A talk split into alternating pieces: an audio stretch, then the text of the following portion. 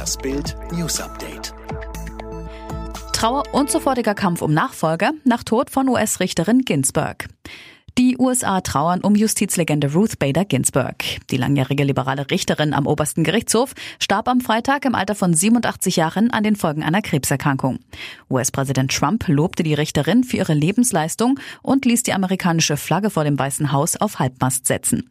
Dennoch dürfte er alles daran setzen, um sechs Wochen vor der Wahl am 3. November noch einen republikanischen Nachfolger ins Amt zu heben. Denn die Richter am obersten US-Gericht werden auf Vorschlag des Präsidenten mit einer einfachen Mehrheit vom Senat ernannt. Hier halten die Republikaner derzeit die Mehrheit. Sachsenchef Kretschmer geht auf Außenminister los. Beim Landesparteitag der CDU Thüringen in Erfurt hat Sachsens Ministerpräsident Kretschmer scharfe Kritik am Verhalten der Bundesregierung im Fall des vergifteten russischen Oppositionspolitikers Alexei Nawalny geübt. Der CDU-Politiker wirft nicht dem Kreml vor, die Lage zu eskalieren, sondern der Bundesregierung. Mir liegt es nicht daran, die Eskalation mit Russland immer weiter zu drehen, schlimmer und schlimmer die Tonalität zu verstärken, sagte Kretschmer. Ich möchte, dass wir mit diesem Land zusammenarbeiten. Dann übte Kretschmer scharfe Kritik an Außenminister Maas, dass der derzeitige Bundesaußenminister, von dem man sonst nie etwas hört, in dieser Frage so durchdreht, ist aus meiner Sicht kein gutes Zeichen für Deutschland. Kreml-Kritiker Nawalny meldet sich aus Charité. Vier Wochen nach seiner Vergiftung hat sich Kreml-Kritiker Alexei Nawalny abermals aus der Berliner Charité gemeldet und seinen Genesungsprozess und Gesundheitszustand beschrieben.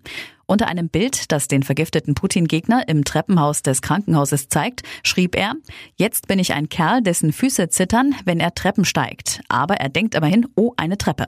Früher hätte ich davor gestanden und hätte einfach gestarrt. Schlimmer Unfall vor Hamburger Elbtunnel.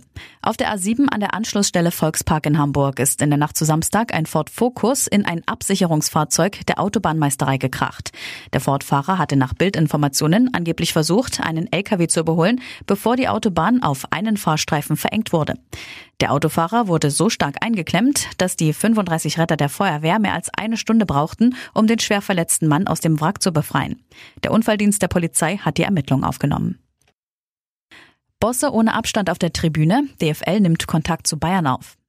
Die 8 zu 0 Gala des FC Bayern gegen den FC Schalke 04 bejubelten auch die Bosse auf der Ehrentribüne in der Allianz Arena. Viele TV-Zuschauer wunderten sich jedoch, warum die zehn Bayern-Verantwortlichen ohne Abstand nebeneinander sitzen konnten, ohne dabei einen Mund-Nasenschutz zu tragen. Die DFL ist hierzu im direkten Gespräch mit dem FC Bayern, teilte ein DFL-Sprecher am Samstag auf Anfrage der deutschen Presseagentur mit. Die Bayern berufen sich auf die bayerische Gaststättenverordnung. Oliver Kahn unmittelbar nach dem Schalke-Spiel im ZDF. Es gab da keine Vorgaben. Wir haben uns an die bayerische Verordnung gehalten und die erlaubt genau das.